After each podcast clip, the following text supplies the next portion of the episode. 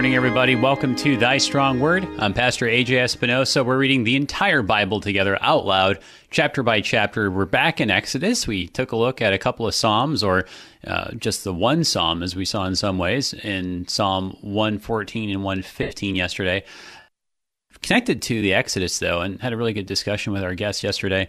But today, yeah, we're back in Exodus, and uh, I know we're all looking forward to the, re- resuming the story and the golden calf, which is coming up tomorrow. But today, what do we have? We've got Oholiab and Bezalel. So, yeah, say that uh, five times fast.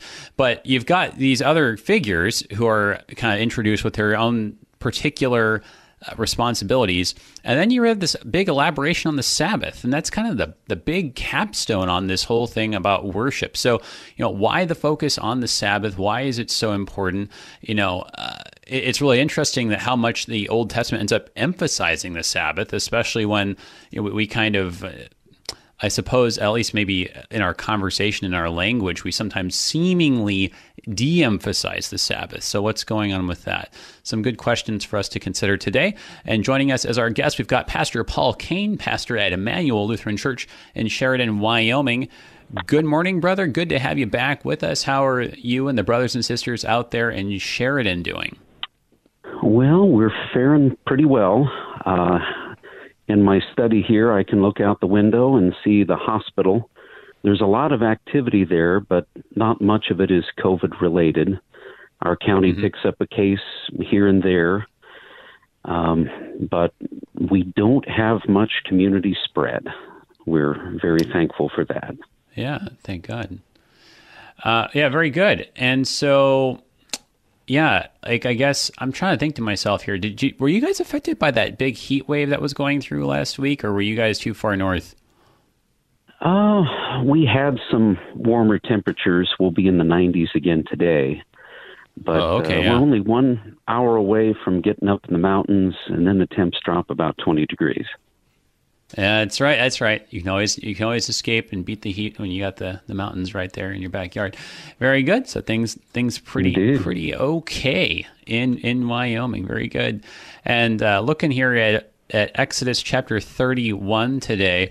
So yeah, in the introduction, I was saying it's just interesting how it seems like the Sabbath in these different ways ends up uh, so emphasized, and and in some ways, uh, it almost ends up being, I feel like, the the the central component of the the Decalogue. So it's just kind of interesting how I don't know. I guess we wouldn't maybe have guessed that it was kind of the big deal uh, from our 21st century Western perspective.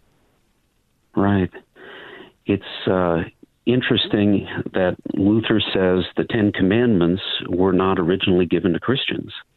And it's so mm-hmm. fun sometimes to hear Dr. Luther say aloud something so obvious that gets lost in the shuffle on occasion. Yeah. Um, yeah. You shall sanctify the holy day. And, uh, well, we can talk about the meaning of the third commandment. Uh, and try to say those fun names of the workmen five times fast. yeah, that's right. That's right. All right. Well, well, we'll get to that soon enough. Um, brother, before we turn to the text, would you open this up with a prayer, though? In the name of the Father, and of the Son, and of the Holy Spirit. Amen. Amen. Lord of all power and might, author and giver of all good things, graft into our hearts the love of your name, increase in us true religion Nourish us with all goodness, and of your great mercy, keep us in the same. Through Jesus Christ, your Son, our Lord, who lives and reigns with you in the Holy Spirit, one God, now and forever. Amen. Amen. All right. So, looking at the text here in Exodus chapter 31, it does in the in the ESV you have these two headings, just kind of breaking it down um, into these two halves, uh, roughly equal. Not not the longest chapter, so it should be pretty manageable for us today. But uh, we'll go ahead and read it straight through and see may- maybe if we can pick up on some connections that are not as obvious. Uh, but anything that we should be looking out for before we go ahead and give it a read through. Watch for things uh, that a slow reading will give you You may recognize uh, some familiar names in the midst of unfamiliar names. And also, uh, when we get to the second half, uh, paying special attention to the Sabbath language that the Lord gives to Moses will really help us out in the end. All right. Well, let's go ahead and keep those things in mind and go ahead and get started. Exodus chapter 31, here from the top. The Lord said to Moses, See, I have called by name Bezalel the son of Uri, son of Hur, of the tribe of Judah.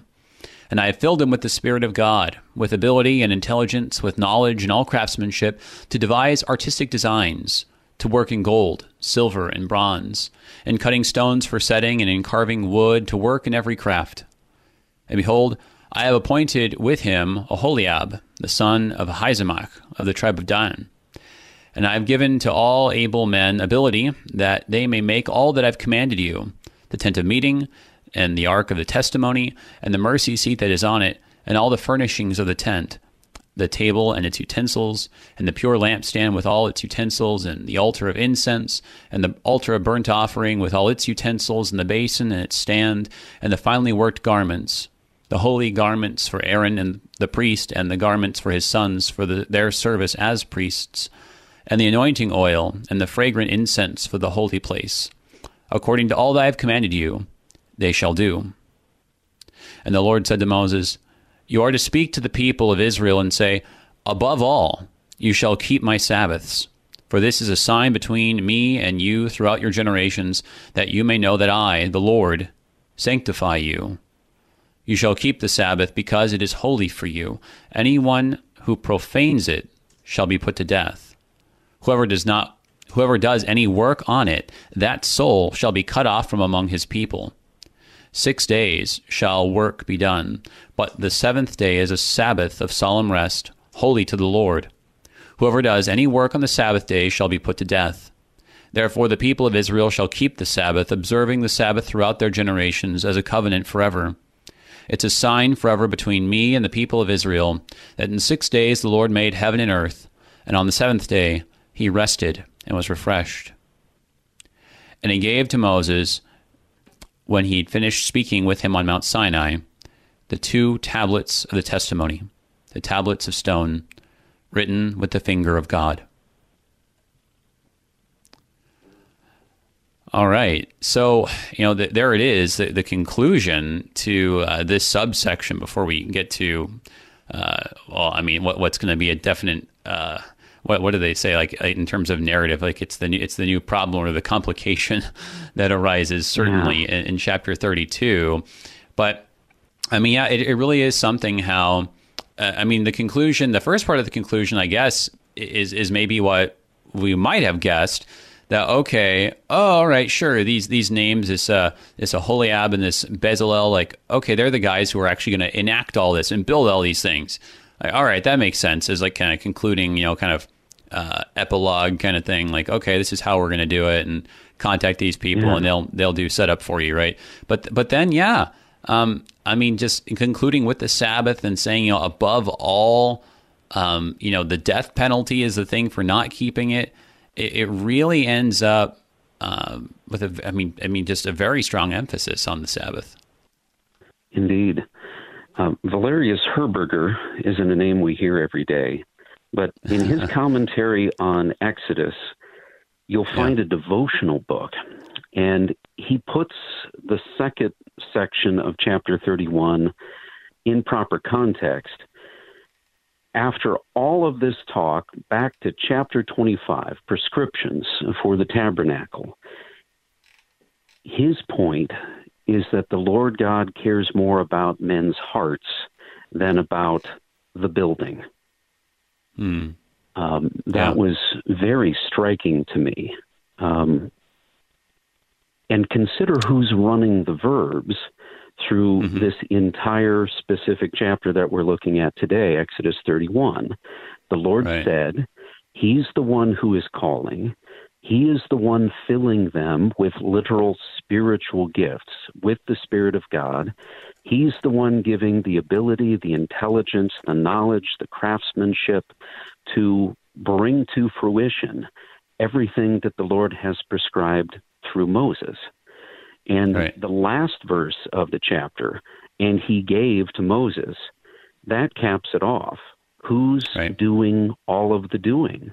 The Lord is the source of all of these wonderful gifts, including the tabernacle, the tent, which um, is a reminder of our Lord Jesus Christ. Uh, John 1, he tented with us.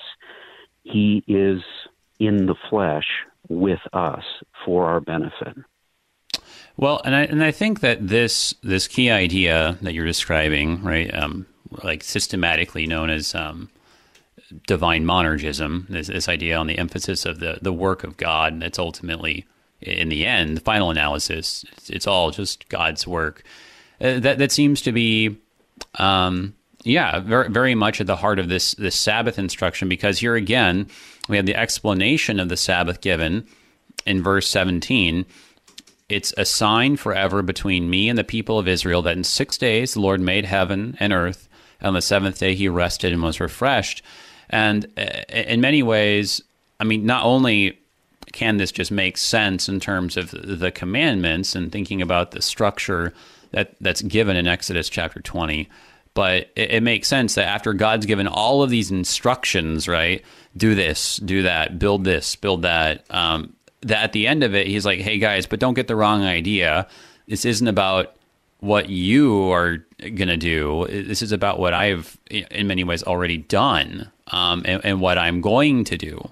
Uh, pointing, of course, to, to your point about finding ultimate rest in uh, the person and work of Jesus Christ. So uh, that that idea that you know, hey, it's not about your work. It's your your work is is really just the the good gracious thing that I'm allowing because of my work.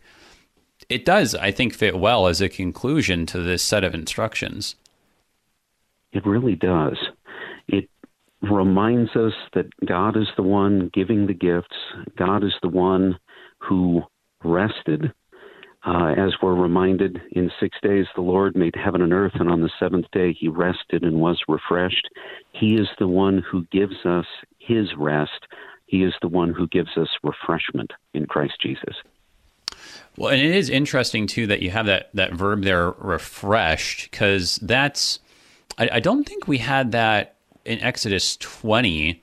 Um, and, and, it's kind of interesting. Well, I, I, don't think it's there in um, Genesis 1 either. But yeah, I mean, it, it's just kind of interesting that that verb shows up.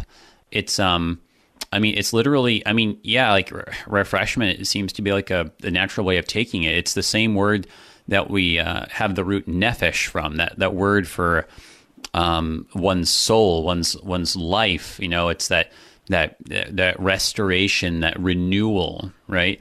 So, mm-hmm. I mean, it, it's really interesting to use that for for God, right? Because it's like, well, hang on a second, what what does God need refreshment or or, or, or rest in, in that sense for rejuvenation, right?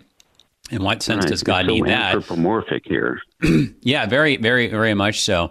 But that as like this uh, this template, though, for for us that hey guys don't just go and do all this work and you know work yourselves to death like the, the point of all of this is that you have this this rest and this rejuvenation because uh, the worship of god then that that you get um, when when we've you know followed these instructions and built all these things is is meant to be refreshing. It's it's not meant to be a chore. The, the worship of God is meant to give us rest and peace in our souls. Luther reminds us of this in his Ten Commandments hymn. Um, many folks don't realize that in, in addition to the six chief parts of the catechism being memory work and part of our daily prayers, he also wrote hymns for each of those six chief parts. The hymn stanza for the third commandment and set aside the work you do so that God may work in you. His mm. word is our food. And that refreshment um, is vital. Man does not live by bread alone. We need not just physical rest, not just sitting on the sofa watching our favorite stuff to binge watch, uh, but we actually need the Word. And He gathers Yeah. us together to Himself and gives us the Word made flesh, Jesus. And that's I think a really a really good point. I mean, like I, I don't want to say that you know there's not there's not like a, a space or a time for just kind of like okay, I need to clear my head. I'm just going to sit down and kind of do something mindless on the couch or something like that. Like that makes you know may, maybe that's that's good and fitting on a certain uh, to a certain extent. But like what you're getting at though that re- that this rest is not just kind of filling the time. It's not just it's not just a you know killing time. It's not just you know free time in, in the sense of just do whatever with it. But it's it's I mean really really it's it's living in the biggest sense, right? Because going back to what you have in that that word there for refreshment, right? Um, which is kind of lit, lit, literally like you know breathing freely or um, you know like re- restoring the life. I mean it, it's in that sense that okay, like work is an important part of life. In fact, the template we have here is it's six out seven days, right? So yeah, don't, don't get us wrong, but but life is not complete if it's all if it's all work. You have to actually enjoy the work, um, and, and that and and that's I think a little bit different than than just kind of killing time to actually enjoy the gifts that you're given to enjoy the work that God gives you. The only way to really fully enjoy it is like what you're saying. You, you have to turn to God. You have to actually turn and thank the giver to fully appreciate the gift. A true understanding of Shabbat, of Sabbath, of divine rest means that it is the life the Lord has intended for us, our true life in Him. But all too often, um, maybe you've heard this phrase before, we worship our work, we work at our play, and play at our worship. Hmm. Yeah. Yeah. Not original to me, but that sad phrase does talk about how we how we live, and uh, I've begun to think of busy for the sake of mere busyness as a four-letter word. Mm-hmm. Right. Yeah. No, that's that's right. It's a it's a very it's a very particular sense of, of rest, and, and and I think that you know that there's there's a lot to it then for God emphasizing this. That I mean, just because it is so easy to to get distracted and to fall into these patterns that are not actually restful. Um, we, we we think it's it's rest, or we kind of label it that way, but is that what's really happening? So yeah, so some some good some good thoughts uh, overall on, on, kind of the big picture here. I, I want to look at some of the the details now, kind of turning back to the beginning of the chapter.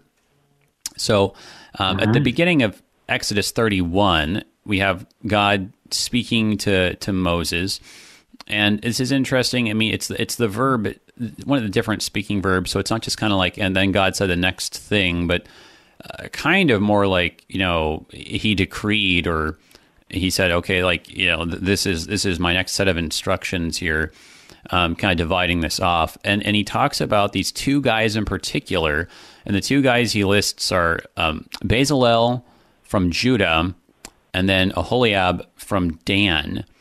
And um, I'm not even sure what to make of that but I, I guess it's just it's just very striking to me that there's these two men in particular that that God names to head up this project from these two particular tribes uh, that He has endowed with the ability to see this thing through. Right, Bezalel. Uh, his name means in the shadow of God or in the protection of God. Hmm. You may not know Uri, you may not know Hur, but you've mm-hmm. heard Judah before. Yeah. And Judah is important because the Christ is going to come from the tribe of Judah. We know David uh, is of that tribe. And most importantly, we've got the promise that there would be a descendant of David's who would be on the throne forever, and that is Christ Jesus. So um, it's a little interesting that son of Hur is a phrase here, Ben Hur. Yeah.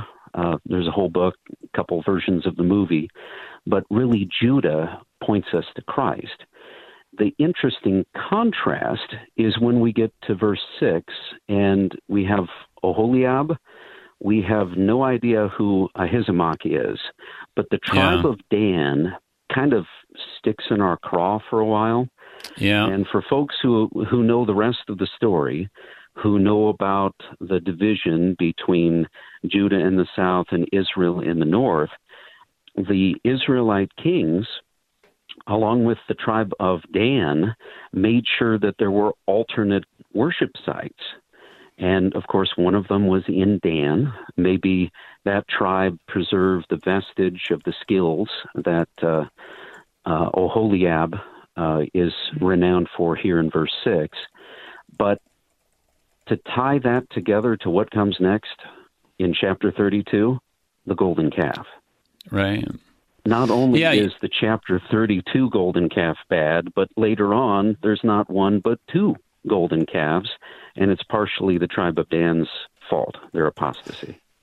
Right. Yeah. Well, and, and there is this tradition of of linking Dan with apostasy, and and we've we've seen that before, looking at Joshua, um, and and then Revelation. Even how Dan is um, perhaps in some ways the most most striking omission, and and and you kind of wonder about that. Um, yeah, you know, and it, it is interesting. Um, you know, so that was one thing that occurred to me. You know, hey, okay, so we've got Dan mentioned. You know, is that is that kind of I don't know, getting at uh, or or hinting at, like you know, maybe in this kind of foreshadowing, kind of ominous way, like hey, things are, are not going to go so well. God gave them this ability for for making this stuff, and they're not going to use that ability all for good. So, I mean, that, that's one thing that occurred to me. The other one is too.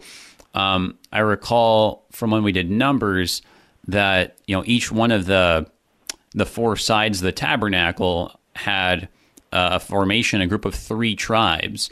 And so, like on the eastern front, that would march out first. Um, Judah was the lead tribe, and you and you would go around, and then um, kind of I, think I think I think the last one that was named then uh, was uh, the the tribe or the set of three that was led by Dan.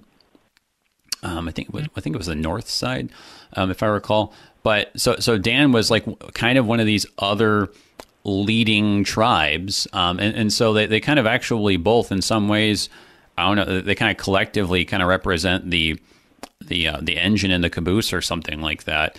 And so I, I wonder if there's like something like that there too that uh, God is is giving um, you know to all of His people these different ways of serving Him. It's not like He's only giving stuff to to the Levites or or the Reubenites or something like that. Yeah, be careful if you think you stand, lest you fall. Um, the Lord gives good gifts, and they can certainly be be misused. Um, I hadn't thought about the placement of the tribes around the tabernacle, but it it's really appropriate to think about here, especially when Aholiab means the divine Father is my tabernacle. Um, Yeah. but when they lose uh, lose sight of God, when their focus is not on Him, a lot of things can can go south, even in the Northern Kingdom. Oh, well done. uh, I I think I think I think that nice pun will take us to our break here. But everybody, hang on. We're looking at Exodus chapter thirty-one here on Thy Strong Word. We'll be right back.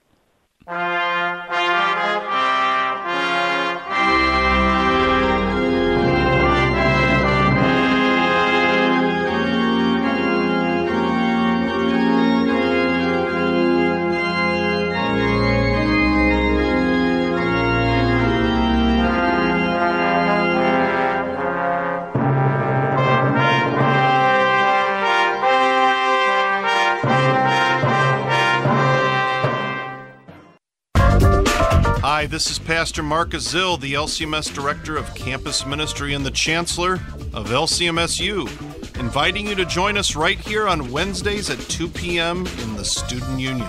If you can't make it, Student Union is always available as a podcast at kfuo.org. Learn more about LCMSU at lcmsu.org. And remember, college is tough. You need Jesus. We'll help. Wednesday afternoon at 2 on KFUO. LCMS Disaster Response and Training provides guidance and counsel to congregations seeking to show mercy to their neighbors before, during, and after disasters. From congregation preparedness to equipping volunteers in our Lutheran Early Response Team training, we can help you engage your community, particularly those who are suffering in any way, with the love of Christ. For more information, you can follow us on Facebook, keyword LCMS Disaster Response, or visit our website at lcms.org forward slash disaster. Concord Matters is the program where we seek to be of one mind, that is, the mind of Christ. And to do that, Christ confessing Concordians read through and discuss the Book of Concord, which is our Lutheran confession of faith drawn from Holy Scripture, so that you too may be of one mind and confess with Christ. Be sure to listen every Tuesday at 2 p.m. Central on KFUO Radio or anytime on KFUO.org or anywhere you get your podcasts. Until we convene for Concord again, keep confessing, church.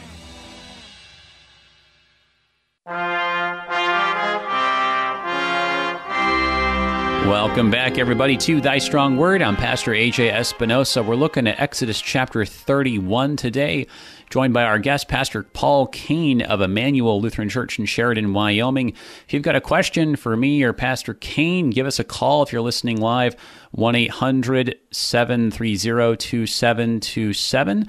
Or if you're in St. Louis, you can call 314 821 0850. You can also send an email to kfuo at kfuo.org, or you can hop on the live stream, facebook.com slash AJ Espinosa. So we were just looking at, yeah, these, uh, I don't know, just kind of interesting. You got Judah and, and Dan. Um, on the one hand, I, I, mean, and maybe maybe the two are linked even, um, but Judah is you know the faithful remnant, right? In, in the end, um, it's going to be just Judah in the end, right? I mean, Judah will become synonymous with the entire people of God, right? I mean, that, I mean that's why even to this day, um, like people who who would would claim the the name of the people of God call themselves, um, I, I, mean, Jews. I mean, it comes from the word Judah, um, and then on the other side, you have you know the caboose, and I was just looking that up, and it is actually in in Numbers chapter two. Um, that there's this uh, camp of Dan that raises its standard, and it says there in chapter two, uh, chapter two, verse thirty-one, that they set out last. So, yeah, so it's interesting. You just got these bookends here. You've got you know your your Judah and you got your Dan, um, and things are going to you know they both have initially they, both have a place in, in the people of God. Um, it's not like one has been excluded. Um, it's not as if one is less valuable in the eyes of God. We remember that they all are going to pay that that half shekel. Like none, no one has a greater value of life than the other. Um, but I mean, I don't. It's, it's, almost kind of feels like a Cain and Abel moment, you know, where where uh, you know mm-hmm. you just have this moment of you know, hey, wait a second, I'm envious. What I, I don't like this. Uh, why does Judah get all the attention? And things and things uh, go south, as you were saying, right? I, I don't know any any yeah. other uh, reflections on that, especially connecting it to, uh, I mean, I mean the camp movement and, and, numbers and the rest of the story. Well, it, it's fascinating uh, hearing all of the prescriptions of what the Lord once built. Yeah, and think about just for a moment what it takes to go camping. Yeah.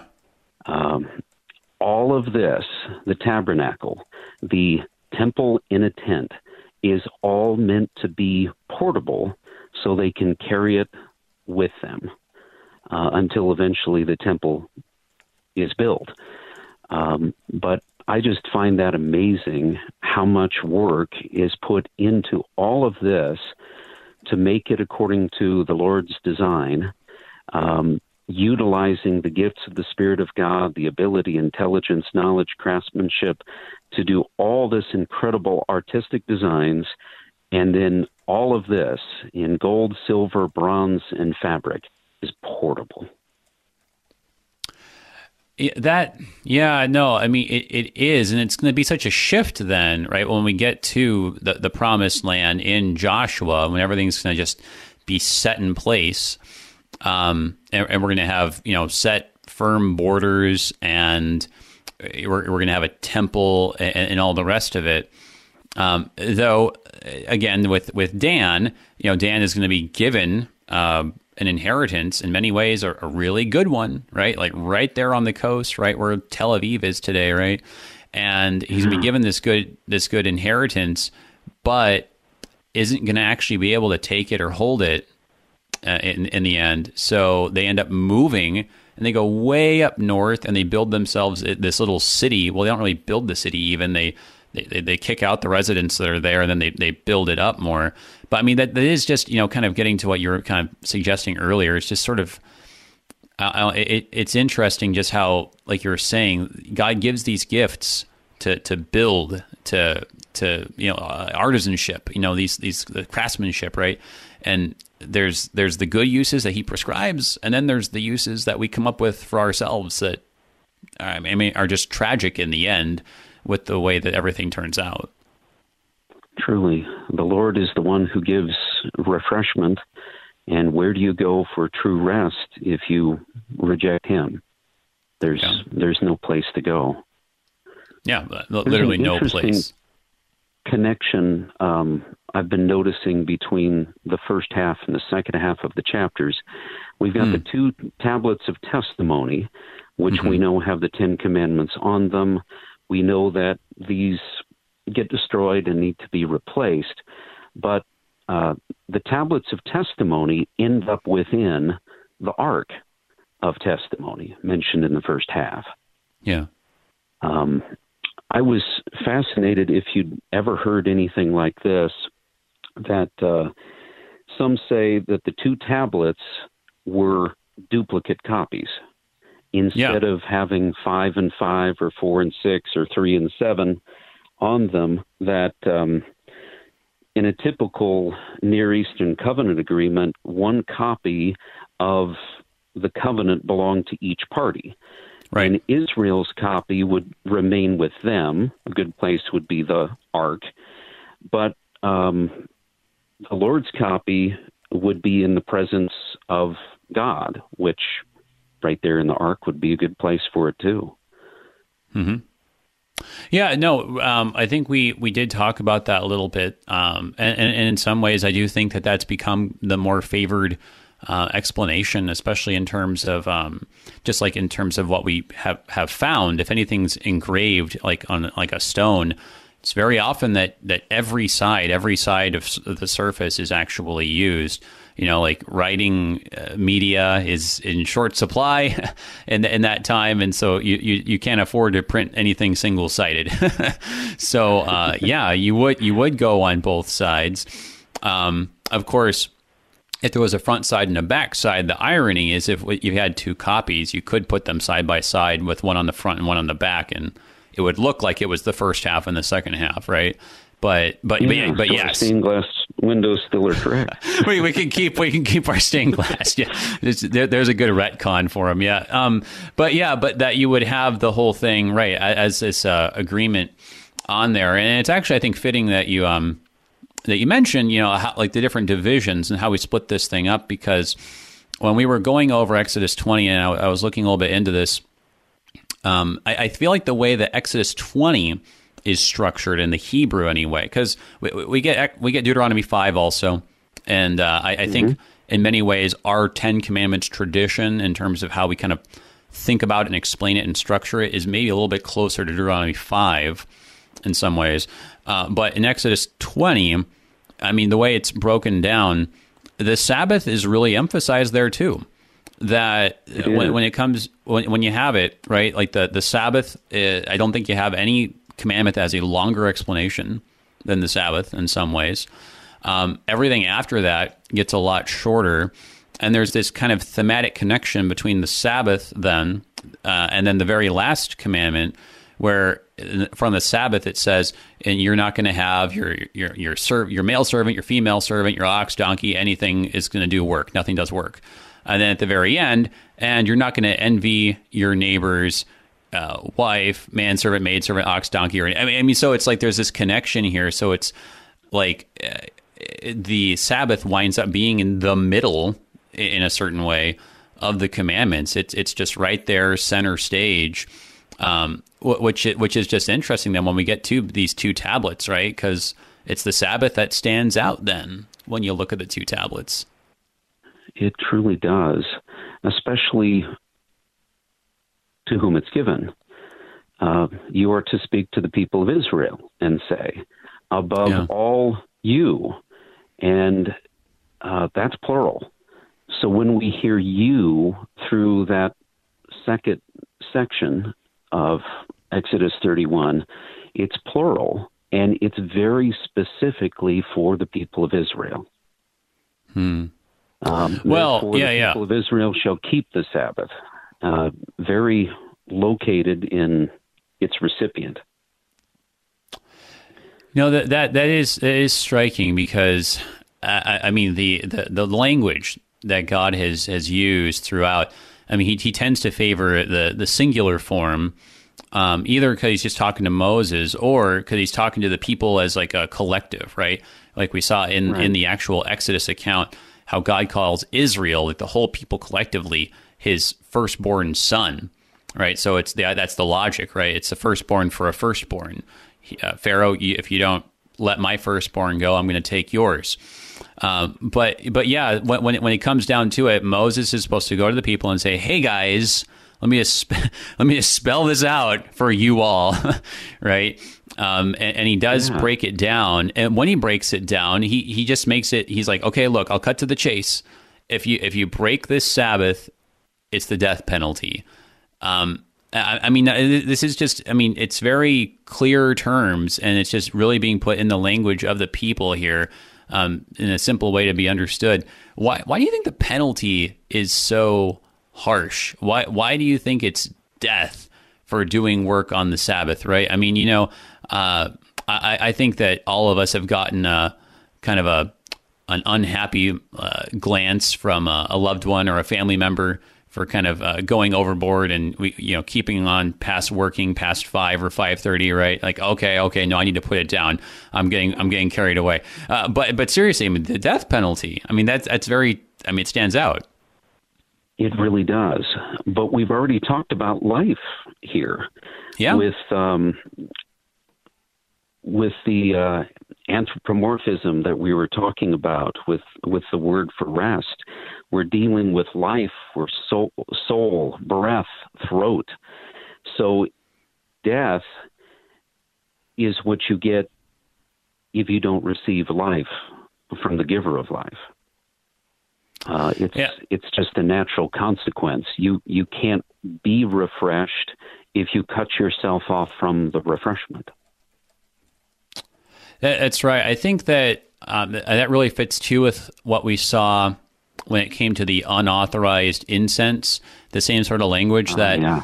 that that the that the thought here is less. Well, hey guys, if you break this rule that I came up with, right? Here's the penalty that I've come up with. It's less that and more like we're just going to carry what you've done to its logical conclusion right? We're, we're, we're just going to give you what you're really asking for. Um, because we saw that earlier, it was in, uh, yeah, so in chapter 30, the, the same the same language gets used there in that have the very last verse there, verse 38. Whoever makes any like it, referring to the this holy perfumed incense, uh, to use the perfume shall be cut off from his people and, and it's the, I feel like in some ways it's the same logic. You say, hey, look, there, there's one priesthood, there's there's one high priest. There's one God, there's one people of God. If you start duplicating this, like, hey, no, we, we have our own little priesthood over here. Well, now what have you done? You've, I mean, in Paul's language, right? Are there two Christs? Is Christ divided? By no means. I mean, it's the same thing that you, you are cutting yourself off by saying you want to go and do your own thing here. And, and I think that it's the same logic with the Sabbath when he says there in, in verse 13 that you may know that I, the Lord, sanctify you. I, I think the idea, I mean, of course, we can talk about sanctification, which is good, but I, I think what, what is literally meant there is you guys are going to be different and set apart and holy compared to all the other peoples of the earth because you're going to be the only ones who do this. This, this is going to be the thing that makes you distinct. That that is your calling card. Is the the people the the chosen priesthood of God. And if you don't keep the Sabbath, then what you're saying is you don't want to be part of this people of God. You want to be like everybody else. Yeah, and the world has enough that is common and profane. Right. Right. Uh, right. What the file is is getting at. Mm-hmm. Yeah, yeah, exactly. That that name, like the the word right? profane or or, or defile, um, or in, in Luther's uh, words when you when you're talking about the, I'm thinking it's it's the first petition, right? That um, whoever teaches or lives contrary to the word of God profanes the name of God among us. That that idea of well, basically makes God out to be just like everything else in life, just another idea, just another um, organization on the marketplace, right? It makes God common. Indeed. And similarly, when folks treat the Bible like just another book. Um, yeah. Yeah, that's right. Yeah, it's, it's another it's another work of great literature, right? You know, it, it goes on your bookshelf right next to, you know, Shakespeare and the, the Iliad and things like that. And it's like, well, Yes, I mean there, there's on on the one hand, you know, because it is like a human book in human language, you can do linguistics and you can do archaeology and you can do literary analysis, and those are those are good things. But at the end of the day, you've you got to be realizing it's also more than that. Yes, because reason is a terrible master uh, when it's anywhere near as a rival to the authority of the very Word of God. Which is why I think Luther uh, emphasizes preaching and God's word, that we would hold it sacred and gladly hear and learn it when he describes what this commandment means for us as Christians. We should fear and love God. We should not despise preaching and his word. Um, yeah, so so so then about that. Us. I want to I want to ask then about about the application here because the Sabbath seems so central to the, the two tablets, to the Ten Commandments. Um, it, it's just emphasized strongly here. The, the, penalty is the greatest one. I mean, Sabbath is just the, the name of the game here. It's the thing that God uses to sanctify and make his people distinct from all the other peoples of the earth. So, okay, so the Sabbath is, is so uh, central. And, and yet, like the way that I guess we, we talk about it sometimes is like, well, yeah, you know, the Sabbath was good for a time, but you know, we, we don't do that anymore. Um, at least that's kind of how some people talk about it. Uh, but I, well, and in some ways, actually, to, to be fair, uh, Luther kind of talks about this in different ways. But uh, you were just saying, though, one of the ways yeah. he talks about it is not so much like, oh, well, yeah, the third commandment, we don't do that anymore, um, but rather that there's a different way of keeping it. Indeed. I was curious why Luther says what he does beyond just what the text says. And yeah. we know he was an Augustinian. So in um, Augustine's On the Spirit and the Letter, I found some interesting things about the Ten Commandments. Um, in these Ten Commandments, Augustine writes, apart from the observance of the Sabbath, I would ask what the Christian is not bound to observe. So, being a good Augustinian, Luther did mm. borrow that basic idea um, from him. The idea of why the Sabbath is given should be probably asked why was it given to Israel in the first place? Yeah. We've talked about that you can find the commandments in Exodus 20 and Deuteronomy 5, and it does seem uh, as the commandments are told to um, a new generation that the Sabbath law is not promoted for the same reason in both passages. So right. in the first, you've got the connection to the seventh day after the creation of the world and hallowing that day. Yep. The second time in Deuteronomy, second law, chapter 5, you've got the connection um, that here's the rest that the Lord is providing for Israel after the years of wearisome toil in Egypt. But the simple explanation can be that God gave this commandment for more than just one reason, even more than two reasons. So yeah. we can say, believe in Jesus because he's true God. We can also say, believe in Jesus because he's the only Redeemer. And that's not a contradiction, it's uh, an additional reason. So when you get to Colossians chapter 2, Colossians 2:16 is not a contradiction of what we read in what we number as the third commandment, the Sabbath law, whether it's Exodus 31, uh, these verses here, or elsewhere. Um, as long as Israel was God's chosen people, set apart from the nations, this law was in effect. In the New Testament, the situation has changed. There's no longer any nation that God regards as his own in a special sense. The covenant that he made with Israel on Mount Sinai has been fulfilled, and now the covenant that the Lord made through the redemption of Christ embraces all nations. And we are free to worship the Lord on Sunday because Jesus rose from the dead on Easter Sunday. But overall, we are given to um, hold preaching in God's word sacred and gladly hear and learn it. So, so right. So, I think I think that's kind of the duality. That on the one hand, you can say we don't, we we are not required to observe the Sabbath anymore in, in that sense of well, it's it's been fulfilled, it served its purpose, it was meant for you know Israelites in this particular sense, right? This particular historical sense. That's kind of one way of speaking. But on the other way of speaking, uh, and this kind of complements some of the things that we were talking about yesterday. You know, we are Israel. I mean, we are the people of God. In, in, the language of Paul, we've been grafted in or adopted into this, and so as such, um, hey, this this this word, right? Because they are actually the 10 words, not necessarily the, the 10 commands, right? This word is right. still authoritative. And it's in that sense that, yeah, it's authoritative for us because it, it's not that we do any less, but that we actually do more because the, the real way of hallowing the Sabbath of rest, like you were saying, that, that, that life giving activity, well, I mean, is there is there is there anything more uh, life giving than the actual Word of God, Jesus Christ, who is the way, the truth, and the life? And so, hallowing Him, the, if He is the Sabbath, well, that that seems like uh, a way of fulfilling the Sabbath and, observing the Sabbath uh, to a much greater degree than merely you know taking a day off every week. Now, not to say that it was ever that was the intention that is like oh just you know uh, take the day off and, and you're good um, you know it was it was always about uh, the word of God you know, even in the beginning but I think kind of getting to your point about the transition phase I mean just think about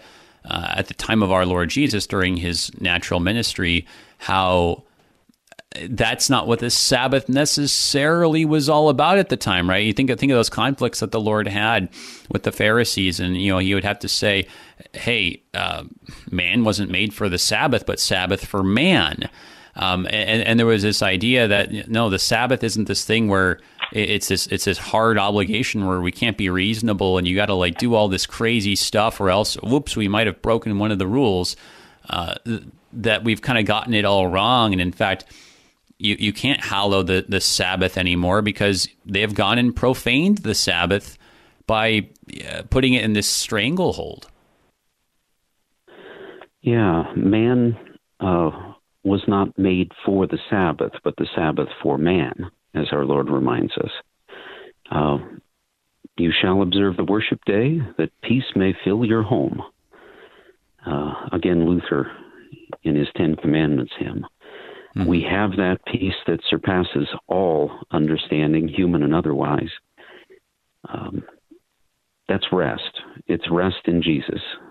And uh, very interesting what the folks were doing down at the bottom of the mountain while Moses was having his divine conversation on the mount. Well, I feel like that kind of actually complements uh, that, that that quote earlier. I can't. I, I, know I've heard that one before. I forget who it was ascribed to. In that context, I first heard it, but uh, where we're just mixing up um, work, worship, and play, right? Um, I think this is the, the, the verse that gets um, or the scene that gets quoted later in the in the New Testament is uh, describing what they did as as play in a, in a debased sense. Um, but but so that idea of understanding, you know, the work and play and worship um, rightly, um, it is interesting though that we are going to see in in numbers and elsewhere these kind of specific rules about what you can and you cannot do on the Sabbath. That, that that's even there in the Old Testament. It's not like you know all the rules were made up later necessarily. Um, even if perhaps they were you know greatly multiplied and you know they, they were kind of missing the spirit of it. One of the questions that we got online was uh, were the Israelites allowed to fight on the Sabbath? I'm not even exactly sure where to begin with that. Um, I, th- I, think he's maybe thinking about. Let's see, he says here. I think there's something in Maccabees about it. So I guess the question is like, you know, if you're um, not not so much are you allowed to get into a tavern brawl on on Saturday, but but but more like you know if uh, if, if enemies are at your doorstep, right? Like uh, you know the Philistines have come. Uh, are you allowed to fight on the Sabbath? What, what what are your what are your thoughts? Well, the first thing that comes to mind are the the Prussian mercenaries during the time of the American Revolution. Hmm. They were largely Catholic or Lutheran, yeah. and they were resting on Christmas Day. And General yeah. Washington crossed the Delaware and went to war on them on Christmas Day. Yeah, it's uh, commemorated in the painting in the in the dome at the Capitol in uh, Washington D.C. Uh, it's we know that we are able to do good on the Sabbath, and if the Lord, as He commanded the the wars for the Holy Land, you follow His His direction there. Um, yeah. Well, and, and I think to protect the weak. I, I think that what you just said there, bringing it back to the Sabbath as life, right? The Sabbath as something for the sake of man, for the sake of restoring life. I, I, think that's key that we don't lose sight of it, right? Um, and in fact, I think in our Lord's uh, confrontations with uh, the, the Pharisees and the scribes, I think at one point he goes and he says, you know, hey, uh, which who among you, if your animal falls into a ditch, right, like isn't going to pull him out on the Sabbath? And, and I've been told anyway that the reason why he says that, among others, is that that was actually a well-known exception. That okay, no, if it, if it's like your animal's going to die because you don't pull them out. Well, okay, you're allowed to do that on the Sabbath. So uh, I do think that even from an early time, there was this an understanding that if it was a matter of life and death, well, then you can go ahead and save life, which is exactly the way that our Lord puts it in Mark, right? I think it was like chapter two or chapter three, right? Uh, you know, what's lawful on the Sabbath to save life or to kill it. Um, th- that idea that it, at the heart of the Sabbath is this idea about about life, and if if we're missing the the the core component of the defense and the restoration and the preservation of life, then we've missed the whole notion of the Sabbath. Indeed. The Lord Himself is life. He is the way, the truth, and the life. He gives us the refreshment that no. Well, and, and, I think that again, putting it, putting those pieces together, that uh, because he is a, a, life that's greater than any one particular day of the week, um, you know, he, he is our Passover. He is our Sabbath.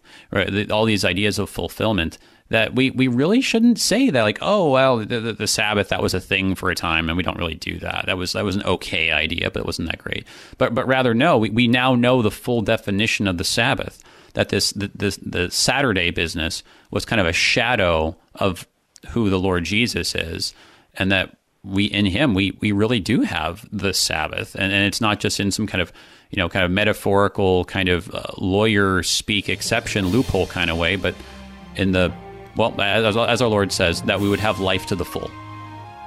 Amen to that. Amen. Brother, thank you so much. Always good having a conversation with you. Uh, just peace be with you and all, all the folks up there in Sheridan, and looking forward to having you on again soon. Thank you very much. Everybody, that was Pastor Paul Kane at Emmanuel Sheridan, Wyoming. Going on to chapter 32, it's the Golden Calf. Until then, I'm Pastor H.S. Espinosa. Peace. You've been listening to Thy Strong Word, produced by the Lutheran Church Missouri Synod Office of National Mission in cooperation with Worldwide KFUO, the official broadcast ministry of the LCMS. Your support is vital for this program to continue. You can make a gift safe, secure, and easily online at kfuo.org. Thank you for listening and supporting Thy Strong Word.